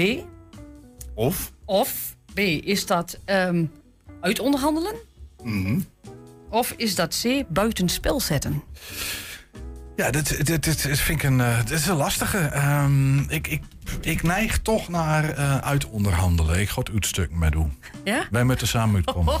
Ja, En wat, valt, wat, wat, wat eh, valt er te onderhandelen? Nou, bij onderhandelen heb je natuurlijk altijd, altijd eh, eh, zeker, zeker zijn strijdige belangen. Dus dan moet je toch aan bij, bij die oetstukken dan met elkaar. Dat is wat ik denk. Maar- Dus ik ga voor B. Ik ben benieuwd. Ik- eh, Karel, wat denk jij? ja, nu, nu ik het eerst zo hoor zeggen, denk ik, dat is het, ja. Dus eh, je hebt me overtuigd. Dus eh, Dat is sterk, Ernst. Dat doe je toch goed. ja. Ik ga voor A. Ja, het is wel een risico, want ik, ik kan heel sterk dingen zeggen die nergens op slaan. Ja, daarom ga ik voor A. Dat dacht ik al. Maar we vullen in antwoord B. Ja. En Adrie heren- weet het antwoord. Ja, beste heren. het is toch echt de waarheid zeggen. Oetstuk is ook uitvoeteren. Het is, eh, ik zal zeggen, ja, dan heb ik hem oetstukt. Ik heb een flinke oet- oetstuk. Oetstuk, Ja, ja. dat zal ik dan vandaag in ieder geval bij jou niet doen. Nee, dat, Hey, we, gaan naar, weer. we gaan naar het fameuze Twentse woord van de week. En Adrie, jij ging weer de straat op. Ja, daar zijn we weer voor een nieuw woord van de week. Eh kwastmajor. Wat ben je dan? Ben je een meesterschilder? Ben je een arrogante kwast? Of ben je dan een scheepsmonteur? Dan ga je mee. Praten jullie een beetje Twents? Nou, ik kan, Ja? ja, kan wel een Waar kom beetje. je voort? Ik kom uit eh Eibergen. Oh, hartstikke mooi. Dat is op Neder-Saxisch gebied. Wat denk je? Ik denk B. Ik denk A. De eerste. B, denk ik. Ja? Ik denk ook B. Ik denk, eh nou, arrogante kwast. Uh, B. Ja? Ja. En jij dan? Ik denk A. en waarom denk denk je dat? Ah, Ik weet niet, gewoon een gokje. Ja, dat, de meeste schilder ligt iets te veel voor de, voor de hand met het major, met het goede. Ik denk arrogante kwast. En waarom denk jij A? En we runnen ze een beetje overlijf. Oh, dankjewel. Omdat kwastmajor, ik denk gewoon dat het... Omdat het staat ook al kwast. ik heb echt geen idee. Ik dacht gewoon, ja, die lijkt goed. Denk je wat het is? eh? wat denkt u? Nou, misschien wel een scheepsmonteur. Ja, ik ga ook voor C. Ja? Ja. Oh, en waarom denk jij B? Weet ik niet. Het is echt een gok. Ik weet het echt niet. Kom je ja. Ja. Oh, Ja. Misschien, misschien heb je het ooit gehoord. Nee, dat niet eigenlijk. Nee. En jij? Ja, ik denk, want kwast. Dus eh, schilder. Ja. Dus een kwast. Hoeveel hebben we er al? Acht. Oh, oké. Als we er nog één tackelen, dan... eh Wilden jullie meedoen? Zijn jullie Nederlands? Of Duits? Ja, oh, fantastisch. Het Twentse woord van de week is kwastmajor. Wat zou dat betekenen, denken jullie? Gewoon kwast van schulden. En jij denkt B gewoon... Ja, denk Ja? ik. En komen jullie... Ja. jullie, jullie een beetje plat? Nee, nou. Jij denkt dus arrogante kwast. Nee, doe maar gewoon aan. Hallo, ik ben niet slim, oké? Nee, je moet natuurlijk wel met de massa meegaan, hè. Maar eh, jij, jij dacht eerst B, maar je zegt nu A en jullie zeggen allemaal A. Ja, ik zeg B. Jij zegt B. Nee, dan zeg ik wel C. Dan zeg ik wel C. We hebben weer heel veel mensen geïnterviewd en een kwastmajor. Nou, de meeste mensen dachten toch wel een meesterschilder. Een enkeling dacht een scheepsmonteur of een arrogante kwast. Nou, eh, heren in de studio, wat denken jullie? Ja, je, ik- je, je hebt het jongvolk wel aan, de- wel aan, de, aan de kont hangen, hè? Dat ik wel heb- goed. Selectief is dat gewoon, hè? Maar ik, ik, ik, ik, vind het een, ik vind het een prachtig woord. Kwastmajor. Alleen, het- ja, dat is een woord om in te lijsten. Dat is Ja, geweldig. En ik zou, ik, ik neigde naar arrogante kwast, maar ik zit de hele tijd te turen naar die scheepsmonteur. Want die slaat echt helemaal nergens op. Althans, Nee, daar die zit ik kan dus- zit ik dus dat ook mee. Dus ik denk dat het C is, stiekem. Maar ik snap er dan geen bal van. Nee, maar ik denk dus, eh, eh, om heel eerlijk te zijn, dat het B is. Maar er staat kwast. En die, die- dat is mij te logisch. Als er arrogante gast had gestaan, dan wist ik zeker dat het B was. Dan eh, had ik niet meer... Maar dit, dit is... Een Dit is gastmajor. Ja, ik, ik ga voor. Karel, wat denk jij? Ik ga voor de meesterschilder. Ik vind het zo'n mooi moord voor een meesterschilder. Dat moet het gewoon zijn. Ja, dit- dan zetten we een bezetting op ieder antwoord. Ik ben het met je eens en ik stel ook voor dat als het niet A is, dat we het vanaf vandaag Ja. A maken. Dat we Adrie, gewoon vanaf nu over de kwastmajor Rembrandt spreken. Ja, precies. Vind ik ook. Maar Adrie in het verleden gaat denk ik ons in het heden vertellen wat het antwoord is. Adrie heeft van alle markten thuis. Ongelooflijk. Een kwastmajor bleek toch volgens mensen een meesterschilder te zijn. Ook iemand zei een arrogante kwast en ook wat mensen zeiden een scheepsmonteur. Maar het is toch antwoord B. Hebben we ook wel vaak gehoord hoor, een arrogante kwast. Ik doe deze met alle liefde voor jou, Ernst. Ja, doe niet zo. Julian, je bent een lieve schat. Dat, heeft jouw moeder altijd al tegen je gezegd. Ik bevestig dat vandaag. Dank eens, Weert. Ja, ik vond eh, het was een mooi rondje, Ja, Adrie. mooi, ja. En eh, Karel, wat fijn dat je er even was. Ja, super bedankt. Ik zie je. Ja, hij is er nog. Eh, welk woord ga jij niet Want ik moet eh, terugzeggen als ik eh, ergens in Twente een kwastmajor genoemd word. Nou, precies, dat woord ga je meenemen dus. Hey, hartelijk dank, heel veel succes bij, eh, bij al je journalistieke werk en tot ziens. Dankjewel. Yes, graag tot ziens weer. Bedankt. Adrie, jij ook hartstikke bedankt. Nou, wij zijn in ieder geval eh, om zes uur met de partijgesprekken op televisie te zien. Kun je integraal ook terugvinden op YouTube. Morgen zijn we er weer, dan de laatste van de week. Dan is Niels er weer. Wij zeggen alvast tot morgen. Tot morgen. 1 Twente. Weet wat er speelt In Twente. Met nu het nieuws van 5 uur. Goedemiddag, ik ben Michiel Frazenstorm. De politie kon de schutter van Zwijndrecht oppakken dankzij twee tipgevers. Ze wisten dat hij in Schiedam zat en krijgen dus de beloning van 30.000 euro... die ze wel moeten delen. De verdachte was wekenlang zoek naar de schietpartij. Hij wordt vervolgd voor poging tot moord en moord op zijn ex en haar moeder.